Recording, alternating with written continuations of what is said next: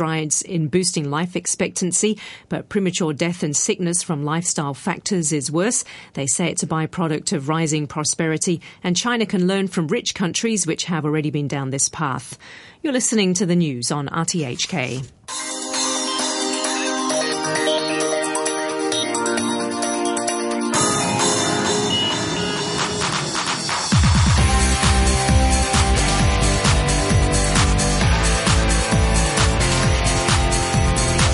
Good morning, three minutes after 8 o'clock. Welcome to Money for Nothing. I'm Brian Curtis. Kiev says 1,000 Russian troops have invaded Ukraine. President Obama says we don't have a strategy yet for ISIL in Syria. Risk markets stumble over the geopolitical events, and ICBC posts record profit. The big bank says we are keeping our bad loans at bay. Well, we have a big session coming up on strategy in China and the boatload of bad debt and we'll also be looking closely at Ukraine and Syria. We can confirm that Russian military boats are on Ukrainian ground. Ukrainian forces are capable to tackle and to cope with the Russian led guerrillas. But this is quite difficult for us to fight with Russia. As the Ukrainian Prime Minister Yevgeny Yatsenyuk saying we can fight the rebels, but we can't fight the Russian army. So that's a call to or for help. And here's President Obama on ISIL. I don't want to put the cart before the horse. We don't have a strategy yet. Of course, that's a tease. It's kind of tabloid. Uh, there is a reason for it. You'll have to stay tuned to hear why the president says there's no strategy at the moment. On the U.S. economy, a nice pickup in the second quarter. The U.S. economy grew more in the second quarter than first estimated. The Commerce Department reports that the gross domestic product rose at a 4.2% annualized rate. And that was up from the previous estimate. Mark Crumpton there of Bloomberg. So, how good is that news? Everybody is quite excited to see, obviously, a four handle on second quarter growth. I will say, it, a lot of people seem to have forgotten that it follows a contraction of over 2% mm-hmm. in the first quarter. And I don't think you can kind of dismiss that. If you take the two quarters together, the economy only grew a little over 1% in the first half of the year. Yeah, so that's Michelle Girard at RBS. You can tell she's not all that excited that's a disappointing performance. I, I, mean, admittedly, the question is where do we go from here? And four percent plus is a great, a great starting point, but I'm not sure we're going to be able to sustain that pace. Okay, so you get all the breathless Wall Street commentary and uh, look at the economy and that 4.2% print. That coming up shortly. In our featured segments, we have Uber China Bear Gillem Tulloch of GMT Research, who will be with us on cracks in the China property market. And also Francis Cheung from CLSA will be along, share his insights on markets and the impact of the upcoming through train. And we'll be speaking with Bloomberg's Sheridan Prasso about the slums in Mumbai and the appeal of redevelopment. So all that coming up shortly. Markets in Asia are slightly down this morning. The Nikkei off 38 points. In Australia, the ASX 200 off five points and in Seoul, the Kospi down six points. So looks like uh, red numbers on the screens today. We'll get to currencies and gold and oil in just a moment. Ukraine's President Petro Poroshenko has canceled a trip to Turkey. He says Russian troops have invaded his country. Bloomberg's Peter Cook was asked what proof is being cited. NATO officials are backing that up, and they're including satellite images in their uh, evidence against Russia. Now, Poroshenko says Russian forces moved across the border in what he calls a sharp escalation. He canceled a trip to Turkey, held an emergency meeting of his National Security Council a short time ago. Ukraine accuses Russia specifically of opening a new front in southeast, the southeastern part of the country near the key port city of Mariupol. A military spokesman says two Russian armored columns captured the town of Novoazovsk. Uh, NATO today, again, releasing satellite images that uh, officials say show Russian forces on the Ukraine side of the border, including self propelled artillery. A top NATO official says at least a thousand Russian troops are in Ukraine, another 20,000 along the Ukraine Russia border. And Ukraine's prime minister appealing for international help in light of the latest Russian moves. Bloomberg's Peter Cook and Ukraine has now ordered mandatory conscription for the armed forces. In other words, a draft. President Obama has admitted he doesn't have a strategy yet to combat ISIL in Syria. The president was asked if he would seek congressional approval for U.S. attacks on targets in Syria, and he said, we don't have a strategy yet. I don't want to put the cart before the horse. We don't have a strategy yet. I think uh, what I've seen in, in some of the uh, news reports uh, suggests that uh, folks are getting a little further ahead uh, of where we're at than we currently are. And here's why he says the strategy is not yet in place. the issue with respect to Syria is not simply a military issue, it's also a political issue. It's also an issue that involves all the Sunni states in the region and Sunni leadership recognizing that this cancer that has developed uh, is one that they have to be just as invested in defeating as we are. The president said he would consider his military options today with the National Security Council. Meantime, the president was upbeat on the economy. This morning, we found out that our economy actually grew at a stronger clip in the second quarter than we originally thought. Companies are investing, consumers are spending. Over the past four and a half years, our businesses have now created nearly 10 million new jobs, so there are reasons to feel good about the direction we're headed. But, as everybody knows, there's a lot more that we should be doing to make sure that all Americans benefit from the progress that we've made. And I'm going to be pushing Congress hard on this when they return next week. On Wall Street, stocks fell on the violence in Ukraine. Also, investors were a little disappointed over retail earnings of late. That overshadowed the solid GDP data. The S&P 500 was down 0.2% at 1996. The Dow Jones Industrial Average down 42 points at 17,079.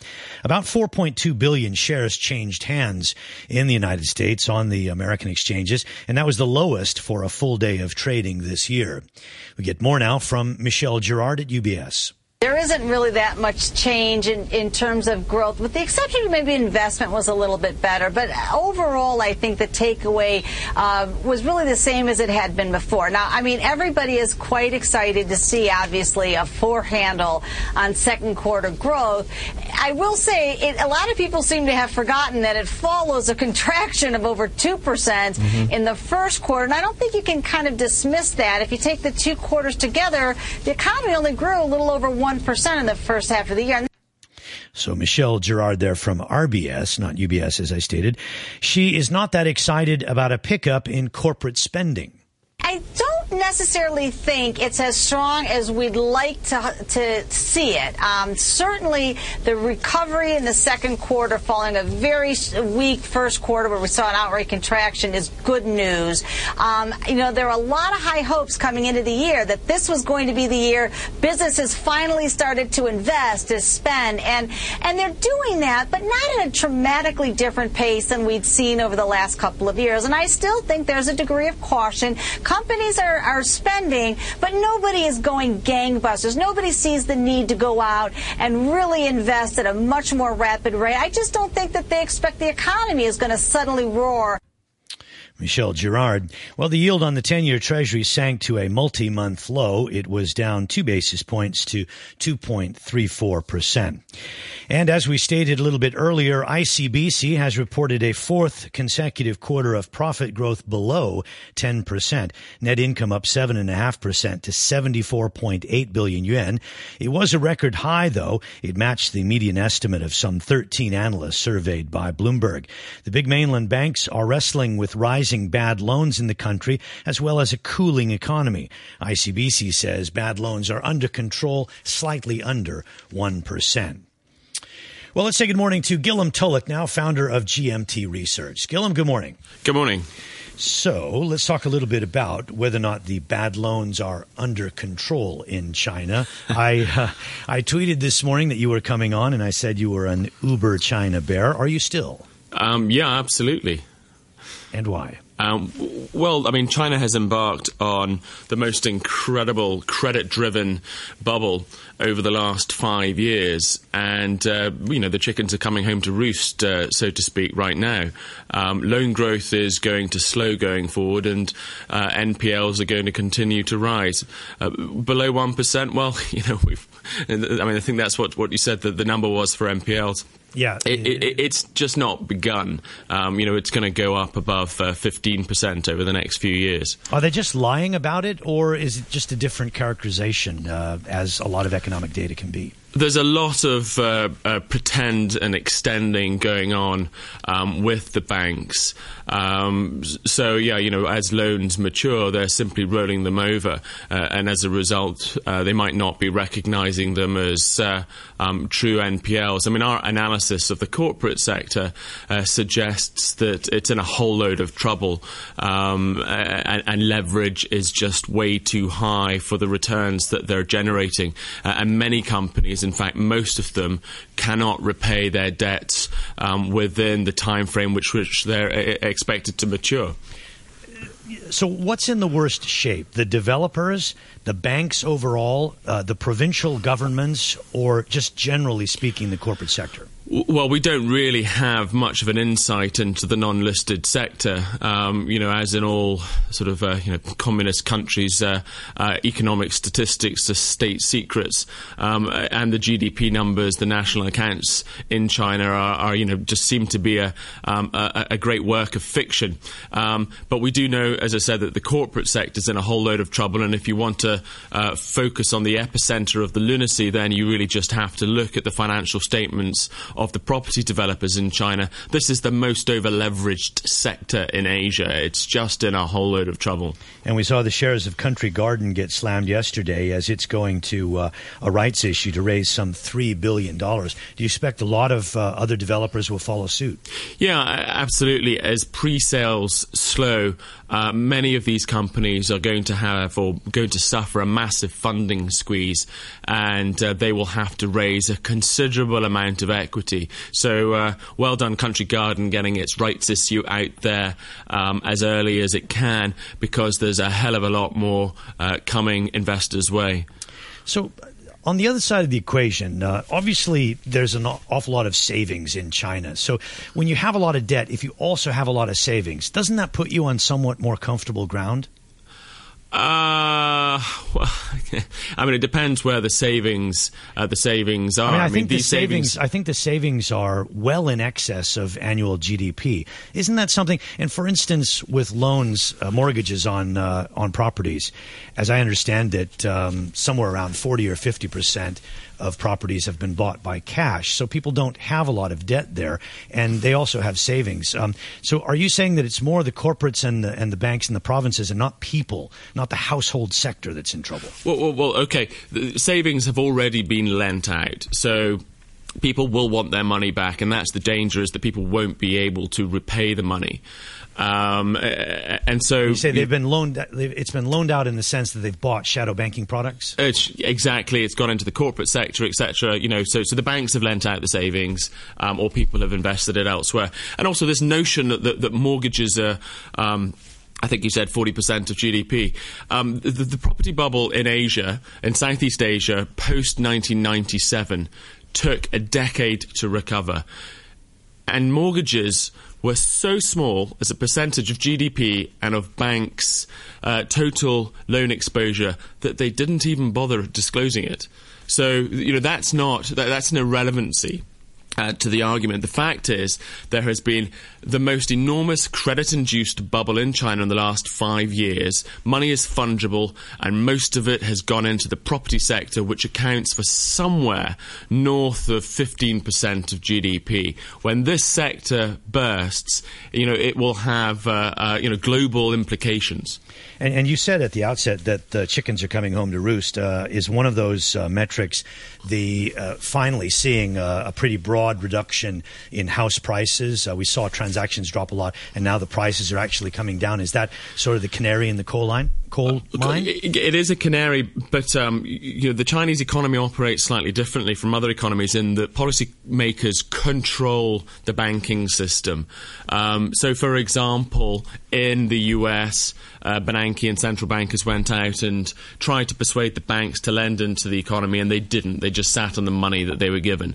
Uh, in China, of course, um, they did go out and, and, lend in quite spectacular fashion because that's what policymakers told them to do.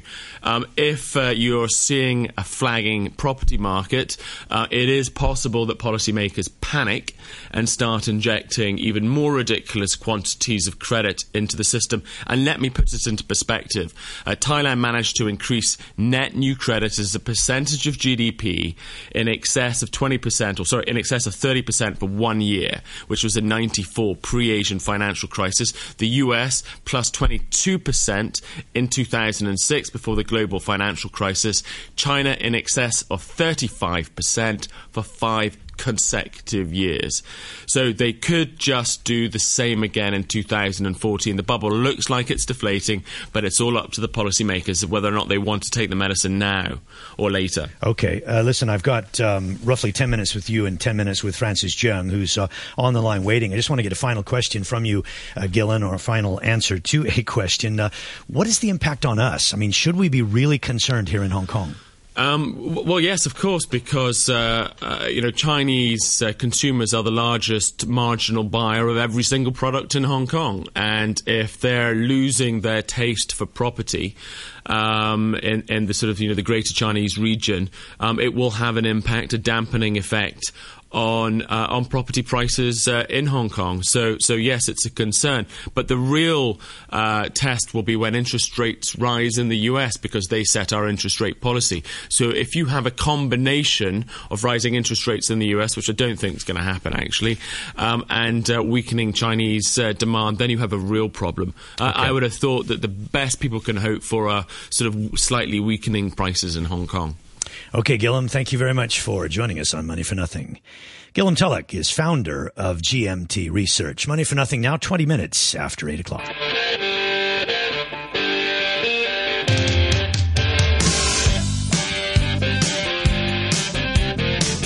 Well, Chinese retail investors are likely to be quite enthusiastic of the Stock Connect that's coming up. And that is the through train that I alluded to earlier that will connect Hong Kong and Shanghai. And we're joined now on the line uh, for a little short interview. Francis Cheung, CLSA's head of China Hong Kong strategy, for some discussion about China, what we've just been talking about with Gillem, and also with this uh, Stock Connect. Uh, Francis, good morning. Yeah, so first, if I could get you to comment on the doom and gloom call. I seem to remember over the past few years that you've always been pretty cautious about China, not one of the uh, cheerleaders. Uh, where do you stand at the moment? Um, well, I'm, I'm a strategist look at the equity markets, right? So I've been calling for this rally that we have in the last few months to turn downward more broadly, you likely see the government uh, continue easing or stimulating the economy to avoid the, I think, what Gillem's trying to talk about. And uh, I do think they have the ability to put that off um, longer than people expect. The real issue is will they allow the economy to slow? If they allow the economy to slow, they can guide it a soft landing. But if they try to keep growing at 7.5%, I think uh, it's going to be very difficult. And uh, you could wind up with a hard landing scenario. Let me ask you why they would need to keep growth high. It doesn't seem like unemployment is that big of a problem at the moment. You know, you're absolutely right. For them to keep it, keep it high as around 7.5%, which what Lee has said in the last few months, it, essentially I think it's a political issue. It could be because there's so much anti-corruption going on right uh, right now. They don't want to seem vulnerable by having a weak economy. And what has to happen is that when they do the reforms, the economy has to slow. You can't have reforms have a fast-growing economy, but perhaps in the meantime, there's a lot of politics that we're not aware of. And, always the economy is very important to ensure power is consolidated. Sure, there's a lot of political power that has to be dealt with, factions, and if you clamp down on the state-owned enterprises, you know you're slamming one faction that uh, could be quite um, uh, troublesome for you. So if they if they followed a pace of seven and a half this year, guide to about seven next year, guide to about six the year after, is that the uh, the kind of slow pace that would enable them to have uh, to not have a hard landing? Yeah, I mean, first, the hard thing about a hard landing is you need to define a hard landing, right? So you, I think in general, I think that you can do what you just said in terms of guiding down. Um, they should be able to avoid a hard landing, mainly because they have the ability and the balance sheet to do a lot of infrastructure investment. The problem with this infrastructure investment over the next few years is I think they can cushion to a slow landing, but it's going to add a lot of debt to the country. And infrastructure returns are going to be dated, right? So I think it will probably pull down longer term growth for China. Let me just read out a couple of quick uh, headlines, things to watch, uh, and you tell me what's the most important. The ICBC net up seven and a half percent. The China banks uh, entering a slower growth era. So I headlined that this morning earlier. PetroChina reaps higher first half profit from gas prices. CNOOC profit drops as spending undercuts uh, higher production, and Chalco's first half net loss widens on lower aluminum prices. Uh, any of those get your attention? Well, basically, you're talking about a big, largely big cap SOEs, uh, and the big cap SOEs are actually generating decent profits. The banks are doing better than people expected in terms of profits, but that's not so important because what China really needs to do is push back these SOEs and allow the private sector to grow and get the banks lending to the S to the I'm sorry to the private sector and the SMEs, the smaller businesses. So the better these companies does, it really just means that the private sector isn't growing as fast as it can be. Yeah. And what about us? So one of the things that Gillem warned about, and maybe this is being borne out now, if you look at um, July retail sales uh, yesterday, the value down 3.1% year on year uh, uh, compared to estimates of 2.7%. So we're actually seeing the impact of the slowdown quite, uh, quite sharply in Hong Kong, are we not? Yeah, I think there's a correlation, obviously, of the, the Chinese economy and the Hong Kong economy. And one problem Hong Kong has probably hurt itself is that they price themselves out of the market, right? Because property prices gone up uh, so much, and so as well other prices gone up a lot. It's no longer as attractive as travel destination, and there's basically too much luxury in Hong Kong. And that's one of the reasons why retail sales are weak, and all luxury is actually bought by mainlanders. Yeah. Okay, let's take a little bit of a of a right turn here and talk about the through train because that's uh, one of the things we wanted to talk to you about. The the uh, Hong Kong Shanghai Connect uh, had a nice discussion yesterday with um, with an analyst who said that he's basically positive on it, although still a lot of little things, technical details that haven't been worked out. Uh, what does your research point to in terms of uh, how people will respond to this? You know, being positive on the U.S. perspective, I think this is very positive for China, right? Because this remains reform. Um, it means opening up capital and getting cost of capital right within China, and this is very positive. And ultimately, this could potentially mean higher credit costs in China, which will slow the economy lower. But it will get the right cost of capital. That means investments will be made more positive. The most important thing about this through train initially is that you look at this current setup. It's actually very restrictive. There isn't a lot of quota to go around. So it's pretty easy to see this quota fill up pretty fast because there isn't a lot of quota. Um, but I think what's likely to happen, this will actually evolve over time. You get more quota. And I think over time, as this increases the quota, you see much more buying Hong Kong equities uh, by mainland investors. So I think that, that is positive for the market. But in general, I think much more specific stocks rather than a broad market. So I think mainland investors tend to be more momentum driven uh, TMT stocks. I think Tencent is very going to be a hot uh, stock for people to buy because they can't buy it.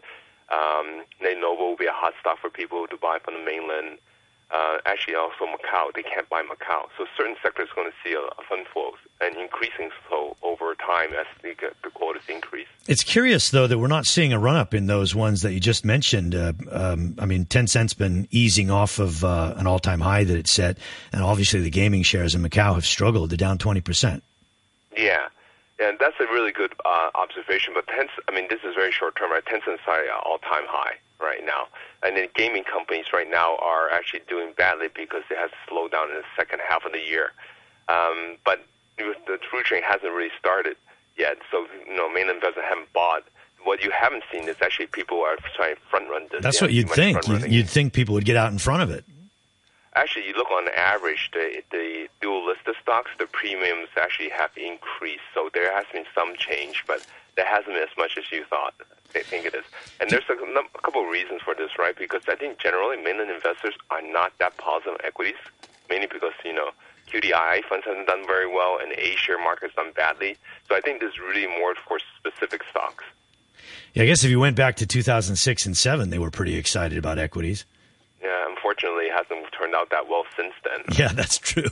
Um, listen, do you think that the increase in quotas, uh, and, and something that a lot of people say will eventually happen with the Connect, um, that that happens um, in, in an inverse relationship with um, uh, restrictions taken away from the liberalization of the renminbi? I think the quota is going to be reached pretty fast, between six to nine months. And the reason I say that, you look at the quota in relation of um, listed market cap in Hong Kong, the quota is only about 1.3%. It's pretty small, right? So I think that's going to change pretty fast within a year. The, what people need to really look for out for is this opening of the closed loop system. Let me explain that. When the mainland investors buy a Hong Kong stock and they make money and they sell it, that money immediately goes back to China. So the, so this isn't really an opening of the capital account. The money goes right back to China. Oh, I see. Right. What this what needs to change, and this has to change, is that this closed loop we call it has to open up. This helps opening up the capital account. That is the ultimate goal of this through train. Yeah, that was my point. That if um, you know, if you were too aggressive in raising the quotas, a lot of money would flee China, Yeah. and you can't won't. do that until you you've decided to really liberalize the renminbi. Yeah. So this this system is actually very unique in a way. It's a closed loop system, but they also can make this closed loop open, gradually open over time. And that's the when they do that, that's the big catalyst for people. I think buying Hong Kong equities. Because they ultimately they can buy Hong Kong equities and they sell it. They can buy other things as well outside of China. Okay, you started out by saying that you've been advising clients to sell this rally um, that we've had. In fact, it's actually been it hasn't been good for the past couple of weeks. It, it happened more in July than it did in August. But um, when when does it stop and when does it turn around again? Because you're overall positive on the Connect. Yeah, I think I do think the Connect is going to be much more focused on individual stocks and sectors. For the Connect to drive up the entire market, then mainland investors have to buy the mainland banks. They're the biggest part of the index, and mainland banks actually in Hong Kong are more expensive than in China. So you'd you'd be shorting the the A50 and some of these um, uh, trackers that that track the broader um, you know top 50 stocks or whatever. Yeah, if they're going to be if you're going to be playing the stock connect, I would not be buying the tracker, right? Okay. Because I think they're the biggest cap stocks are at a premium essentially. Just buy Tencent, the Macau gaming shares. I think you said Lenovo as well. Anything else? Yeah. Yeah, we have a list of top 10 stocks that we like, and uh, that would be um, China Mobile, Tencent, and China, Lenovo, Brilliance, Techtronic, to name a few of them. Okay, so you're good. That forces people to go to your website and check it out. Uh, okay, yeah, thanks very much. We're out of time. The news is upon us. Uh, thanks very much, Francis, for joining us here on Money for Nothing. Francis Cheung, CLSA's head of China Hong Kong strategy, speaking with us, unfortunately on the phone, but still speaking live here on the program. So here's how the weather's shaping up. Mainly fine today. A chance of isolated showers, hot with a maximum temperature of 32. Mainly fine tomorrow, and just a few showers around early next week. The news is coming up next. RTHK Radio 3. Just a tick after 8:30. The news with Samantha Butler. Air pollution, smoking, obesity, and accidents, especially on the road, kill at least 4.7 million Chinese a year and cost the country tens of billions of dollars. In a study published in The Lancet, Chinese and American experts say the mainland has made great strides in boosting life expectancy from 40 years in 1950 to 76 years in 2011. But premature death and sickness from lifestyle factors is worse. They say it's a byproduct of rising prosperity, and China can learn from rich countries which have already been down this path. The Philippines has rounded up hundreds of undocumented Chinese nationals amid protests from Beijing. Radio Australia's Shirley Escalante reports from Manila.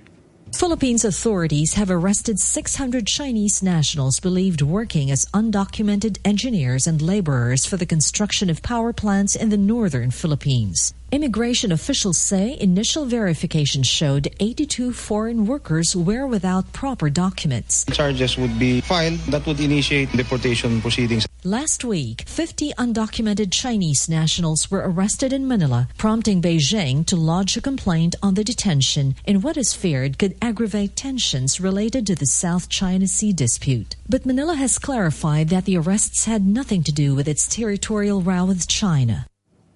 President Obama has said Russia is responsible for the violence in eastern Ukraine. In a statement at the White House, Mr. Obama said the separatists there were trained, armed, and funded by Russia. He said the fighting in Ukraine wasn't the result of a homegrown indigenous uprising, but of deep Russian involvement. He said new images of Russian forces inside Ukraine made Moscow's role plain for all to see. However, he said that US and NATO would not be taking any military action against the separatists in Ukraine. We are not taking military action to solve the Ukrainian problem.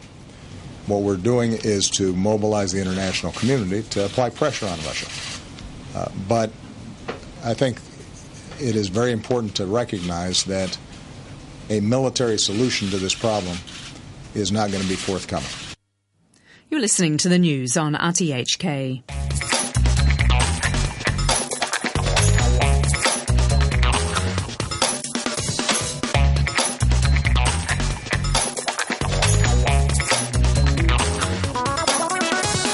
Very good morning to you. 833. This is Money for Nothing. I'm Brian Curtis.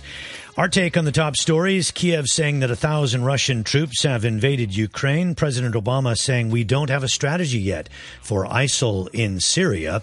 Of course, the risk market stumbled overnight. Most of the markets were down, the equity markets in Europe and in the United States. Uh, most of the major indices off today. ICBC posting record profit, but the bank says uh, we are keeping bad loans at bay. That despite much criticism of how bad loans are on the rise. So we'll get you details on these stories now, and we'll also be speaking a little bit later with Sheridan Prasso, Bloomberg's editor at large for the Asia Pacific, and uh, we'll be talking a little bit more with other guests as well. NATO says about 1,000 Russian soldiers are operating in Ukraine, that they are fighting alongside pro-Russian separatists. NATO has also released some satellite pictures, which says were taken a week ago and show that Russian tanks, as well as air defense systems and artillery, are deployed inside Ukraine. Ukraine's ambassador at large, Alexander Sherba, says Moscow's denials that its forces have crossed the border are baseless. It's a continuation of the tactic that Russia has been using in Ukraine for quite a while, basically doing whatever they want and then denying everything. The latest act of this uh, tragedy and comedy in the same time was basically sending thousands of troops with tanks and then saying it's uh, it's just rebels. President Obama also said that Russia is to blame for the violence in eastern Ukraine. Speaking at the White House, he said the fighting was not the result of a homegrown uprising, but of deep Russian involvement. The violence is encouraged by Russia. The separatists are trained by Russia. They are armed by Russia. They are funded by Russia. Russia has deliberately and repeatedly violated the sovereignty and territorial integrity of Ukraine and the new images of Russian forces inside Ukraine make that plain for the world to see. This comes as Ukrainian forces are making progress against the separatists. Now, as a result of the actions Russia has already taken and the major sanctions we've imposed with our European and international partners, Russia is already more isolated than at any time since the end of the Cold War. President Obama said the U.S. and its allies would look for ways to expand economic sanctions on Russia. Earlier, Mike Weeks asked our Europe correspondent Gavin Gray if NATO is accusing Russian troops of actually invading Ukraine. Everyone's been quite careful, Mike, how they are hedging their bets on this one because all the time there are some improbable reasons being put forward by Moscow as to some of the things that are taking place, but they're not completely impossible. So, for instance, everyone believes these tanks to be uh, Russian. Uh, however, uh, no one has uh, conclusive proof, as it were, that they are Russian. Now, the latest thinking uh, and the latest sort of proof, if there is proof, comes from the International Institute for Strategic Studies, and they say that they have discovered that this mixed convoy of tanks includes the appearance of a modern T-72 tank. Now, I won't get too complex, but basically the T-72 tank has never been seen outside Russia.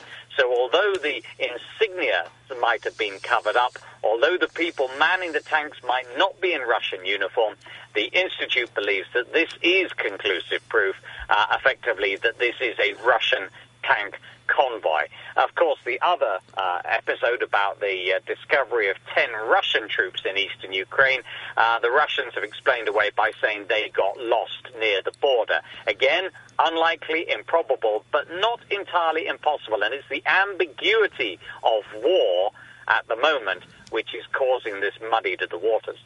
This area where this incursion has occurred is on, I understand, at Ukraine's southeast border. Is, is that a new area of fighting?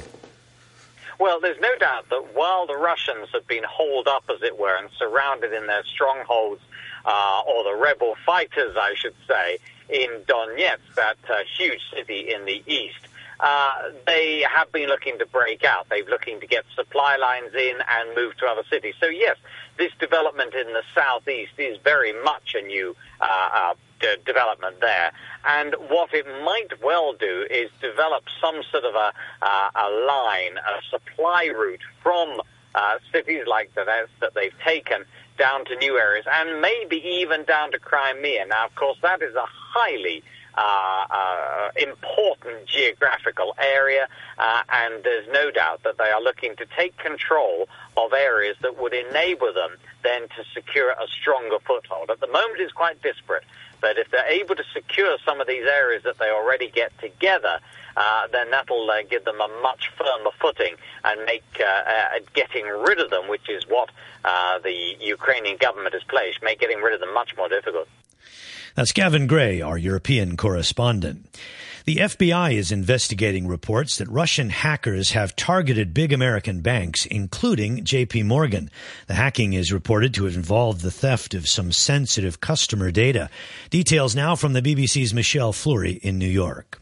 Well, we've got a spokesman from the company for, that said that the bank regularly gets, uh, if you like, hacked, uh, to use sort of a, a simple word. Uh, and apparently, for financial institutions, this is an increasing issue uh, cyber security, how to protect the information of their customers, uh, something that we're starting to see regulators in America pay a closer attention to, specifically those with oversight of financial, financial companies. The FBI is currently looking into whether or not it's sort of uh, foreigners or, or, whether it's sort of government actors involved in this. Uh, it raises particular alarm. There has been talk that perhaps this is linked to US sanctions on Russia and that somehow this is retaliation.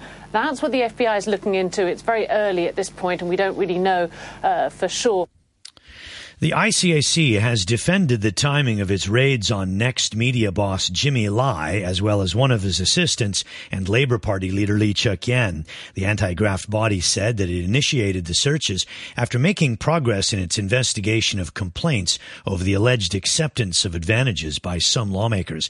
The ICAC stressed that it acted impartially as well as lawfully and without any political consideration. But Chinese University political analyst Ma Ngok told RTHK Many people are not going to believe that. The timing is certainly very sensitive because with the NPCSC resolution and also with the maybe imminent uh, occupying central movement, and we all know that Mr. Lai's um, media organizations are all in the forefront of the supporting these movements. So I think mm, it, it is natural that some people would interpret this as some kinds of persecution of their political dissidents. Now, according to Lee Cheuk-yan, the search was in connection with a donation he's received from Jimmy Lai and a LegCo debate on press freedom earlier this year. So how did the debate come into the equation from your point of view? I think uh, uh, donation itself uh, usually doesn't break the law, but uh, it is uh, you have to find some evidence that uh, some public officials accept donations in exchange for some in exchange for them doing something. But it, I think it is very difficult to argue that, say, for example, Mr. Lee Cheuk-yan supporting press freedom be, just because that he has taken money from Mr. Jimmy Lai, because I think uh, for a lot of the pan Democrats, I think their positions on press freedom uh, ha, are well known, and then it has been uh, the same position for a number, year, a, a number of years. What sort of message do you think is coming out of uh, an incident like this?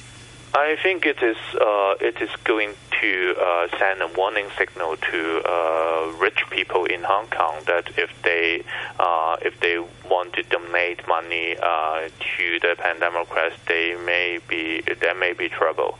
Whereas uh, I think a lot of people have been donating a lot of much more money to to the uh, pro-establishment parties, and then uh, it seems that they have never been uh, uh questioned on on these counts. Chinese University professor Ma Ngok there speaking with Anne-Marie Evans. Well, Beijing has launched its campaign to persuade Hong Kong to accept what even one of its top legal experts admits is the imperfect political reform package about to be handed down. The dean of Tsinghua University's School of Law, Wang Zhenmin, was speaking to the Foreign Correspondents Club. In the beginning, black Americans didn't enjoy uh, right to vote. The women didn't enjoy right to vote. I think Hong Kong is in the beginning of democracy. Start from zero. You cannot expect in the very beginning you have a perfect universal suffrage. The former member of the Basic Law Committee said Hong Kong is starting from zero and that it needs its own style of democracy to fit the local situation. Professor Wong also noted that the interests of businessmen and Hong Kong's elites had to be considered when implementing one person, one vote every person, rich or poor, no one should be ignored, no one should be left behind, especially the business community. Their slice of pie will be shared by the others through universal suffrage. So we have to take full consideration of their concerns. So that's why we require balanced participation. We require nominating committee and uh, functional constituencies. Meantime, a former deputy director of the State Council's Hong Kong and Macau Affairs Office, Chen Zuoer, said that Hong Kong will get a good and genuine form of universal suffrage in 2017. He told RTHK all voters will be involved in the chief executive election, then either directly or indirectly. Our Wendy Wong has more.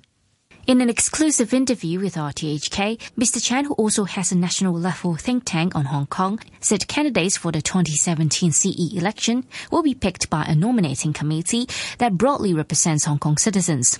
And all voters will then choose their new leader through one man, one vote. He added that although the initial form of universal suffrage here may not be perfect, the system would improve in future. Mr. Chan also said discussions on political reform cannot be never ending and it would be pragmatic to accept the proposed reform package at this point. He also said requiring chief executive votes to gain the support of at least half the nominating committee before they can formally become candidates is normal, fair and democratic. Wendy Wong reporting. Well, the time is now 15 minutes before 9 o'clock. Thanks for joining uh, this program, Money for Nothing, where we look at business and finance in the first half, a little bit more on money and politics in the second half with quite a lot of news. And I can give you a quick update on markets. Uh, they're all down this morning. The Nikkei off about a quarter of a percent. Markets in Australia and Seoul, the equity markets there are down.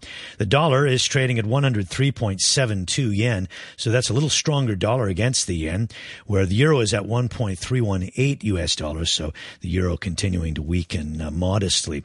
The Australian dollar has picked up a little strength in the past week, now 93.52 US cents, and the pound is now 12 Hong Kong dollars and 85 cents. And just a couple of quick uh, tidbits of news you can use. Analyst ratings changes. China Mobile raised to buy at Mizuho.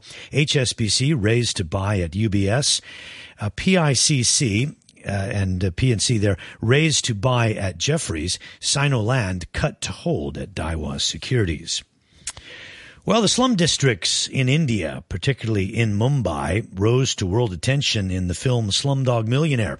Those squalid districts, home to six and a half million, are now, though, slowly giving way to redevelopment in the form of some rather glitzy shopping malls and luxury property. It's a phenomenon that is led by developers, but one that's also a win-win deal, some say, for the slum dwellers.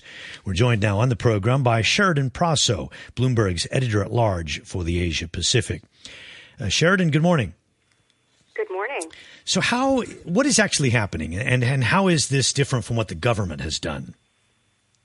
Well, what the actually what the Mumbai government has done is introduce a very unique sort of public-private partnership in which it allows developers to choose a slum area, go into that area, get 70% of the slum dwellers who live there to sign over their rights to the developer to develop that plot. And once the developer gets that consent from those people who have the right to live on the land according to the law, um, if they've lived there for a certain period, right now it's as of 2000, um, the government will then allow the developer to clear the land, move those slum dwellers off, give them temporary housing, while it constructs a mixed use development on that site so that it allows all of those slum dwellers to get rehoused with free homes. And next to it, they put up a luxury tower or two or three or many that they can then sell on the open market for, you know, in some cases a million US dollars. And that's how they make their profit in order to be able to rehouse the slum dwellers who originally lived there.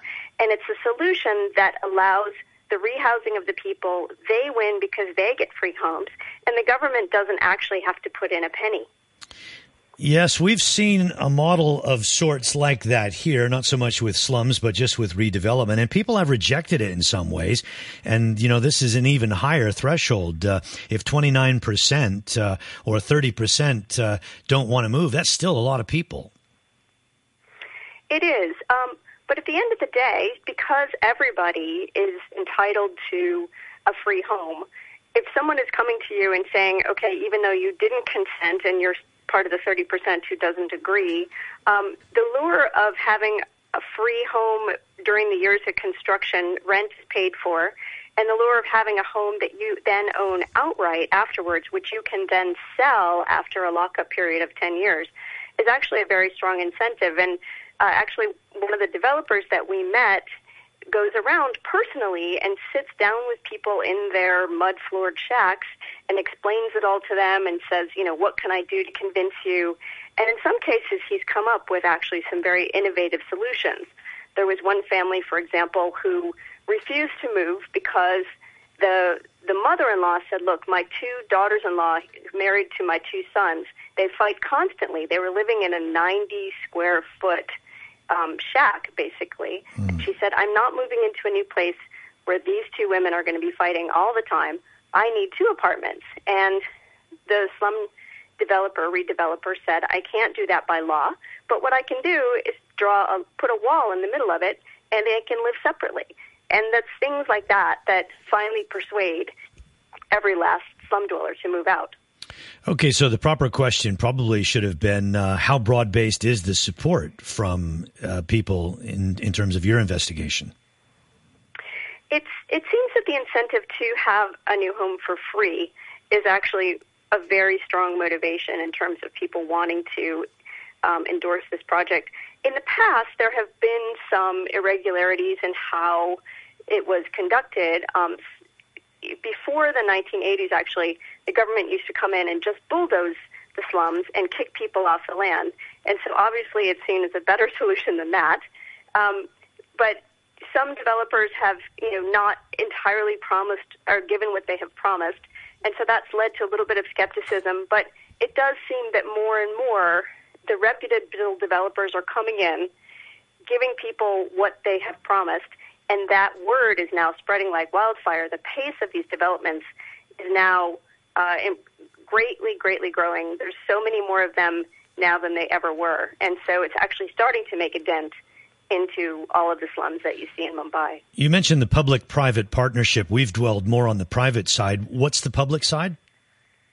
Uh, simply that the government will choose the developer to allow to do the, the redevelopment, and from the public sector standpoint, what they get is then more people who are living in the above ground economy, people who become taxpayers who get who no longer are siphoning off free electricity, you know, who become, you know, bona fide residents of a city rather than sort of squatters and people living in the shadows. So, would you say that this program may transform the look of Mumbai in the next dozen years?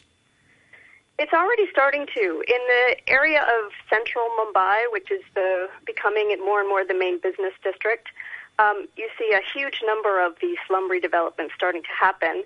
And in fact, there's a very prime piece of land um, in a district called Worli, which is right in the middle. Um, and that is about to get a Four Seasons. Um, I'm sorry, no, it's about to get a Ritz Carlton hotel on the land that used to be a slum because of one of these redevelopment projects. Yeah, I always get these big five star hotels mixed up too. You know, I spend so much time in them. um, okay, so um, it sounds like a, it sounds like an interesting. Uh, where can we read your story in detail and where? Uh, the story is available on Bloomberg.com, um, and it uh, it can be found by simply uh, finding the term "slum whisperer." We called uh, the developer that we featured, the Slum Whisperer of Mumbai, because he's been very good at being able to go around and convince people to move out, allow him to construct these um, multi-use sites, and then move people back in. And this is a young guy, a forty-something uh, property developer. Uh, maybe you can profile him just in, in thirty seconds for us. He's someone whose family has been building castles in Rajasthan for uh, forever and he saw an opportunity to break away from the traditional family business, come to Mumbai, and actually do something to help this, what is in fact a terrible and embarrassing problem for places like Mumbai that, you know, are financial capitals that have to cope with influxes of people from all over the country coming in, squatting there, and living in terrible conditions. And he said, "Well, this is this is a project, a government project that allows me to be able to both do something to help and also to profit. So the profit motive is actually quite interesting because by allowing the developers to come in and make money off of this plan, it gives more and more people the incentive to do it. Mm.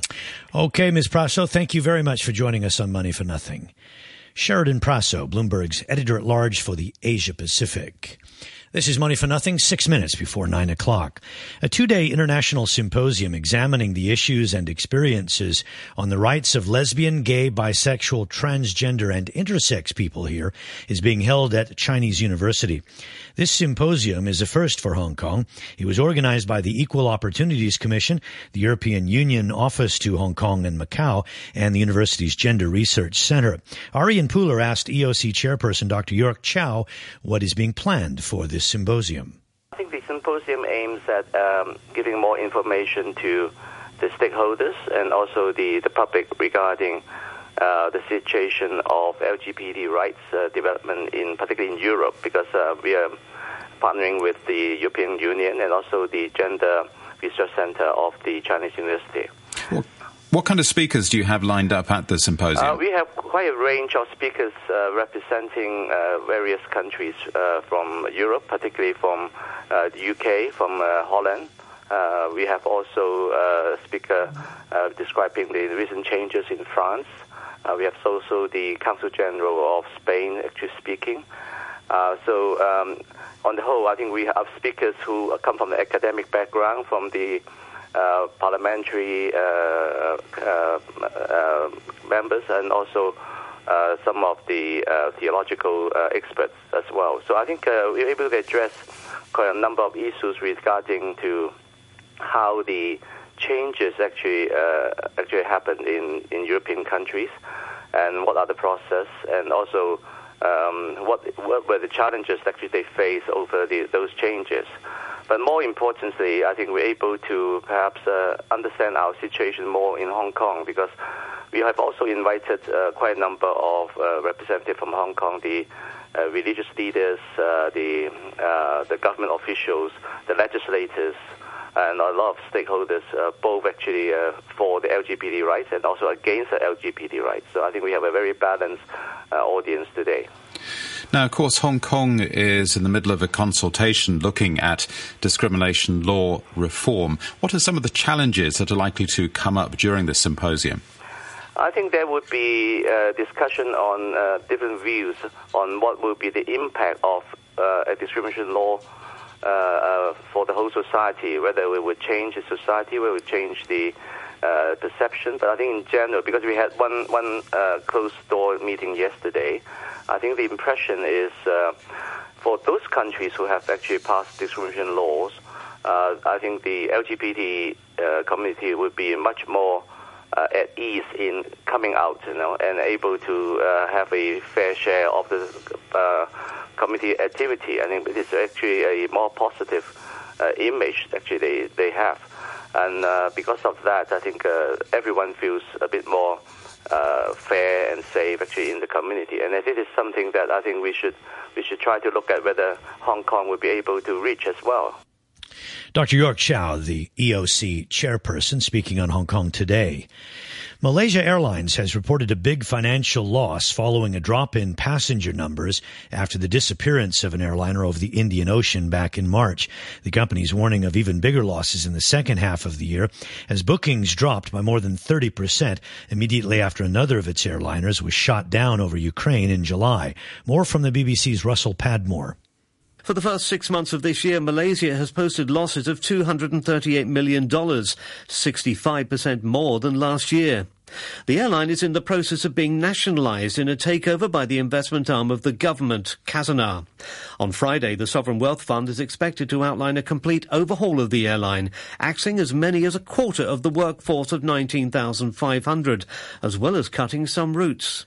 It's thought plans for job cuts will face stiff resistance from trade unions. India is to launch a plan to provide a bank account for every household in the country. It's a landmark initiative to fight poverty.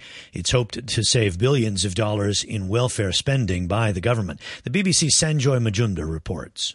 More Indians own a mobile phone than they do a bank account. In fact, it's estimated that 40% of the country's 1.2 billion people lack access to any kind of financial services. It means they have no safe place to park their money and more importantly, it means that if they need any kind of loan, they're left at the mercy of moneylenders who charge extortionate rates of interest. So this radical new plan aims to bring every new household, every Indian household, under the banking system. If this plan is a success, the government hopes that not only will it extend financial security to all Indians, but it will also help them pay benefit, welfare benefit checks directly into people's accounts and thereby avoid any kind of fraud or corruption. BBC Sanjoy Majumdar reporting.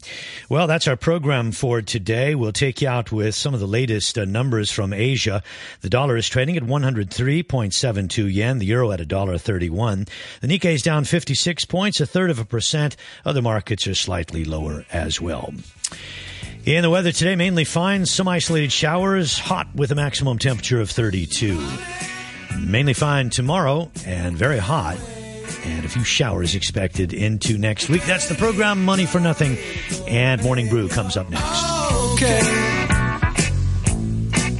Money. It's a gas.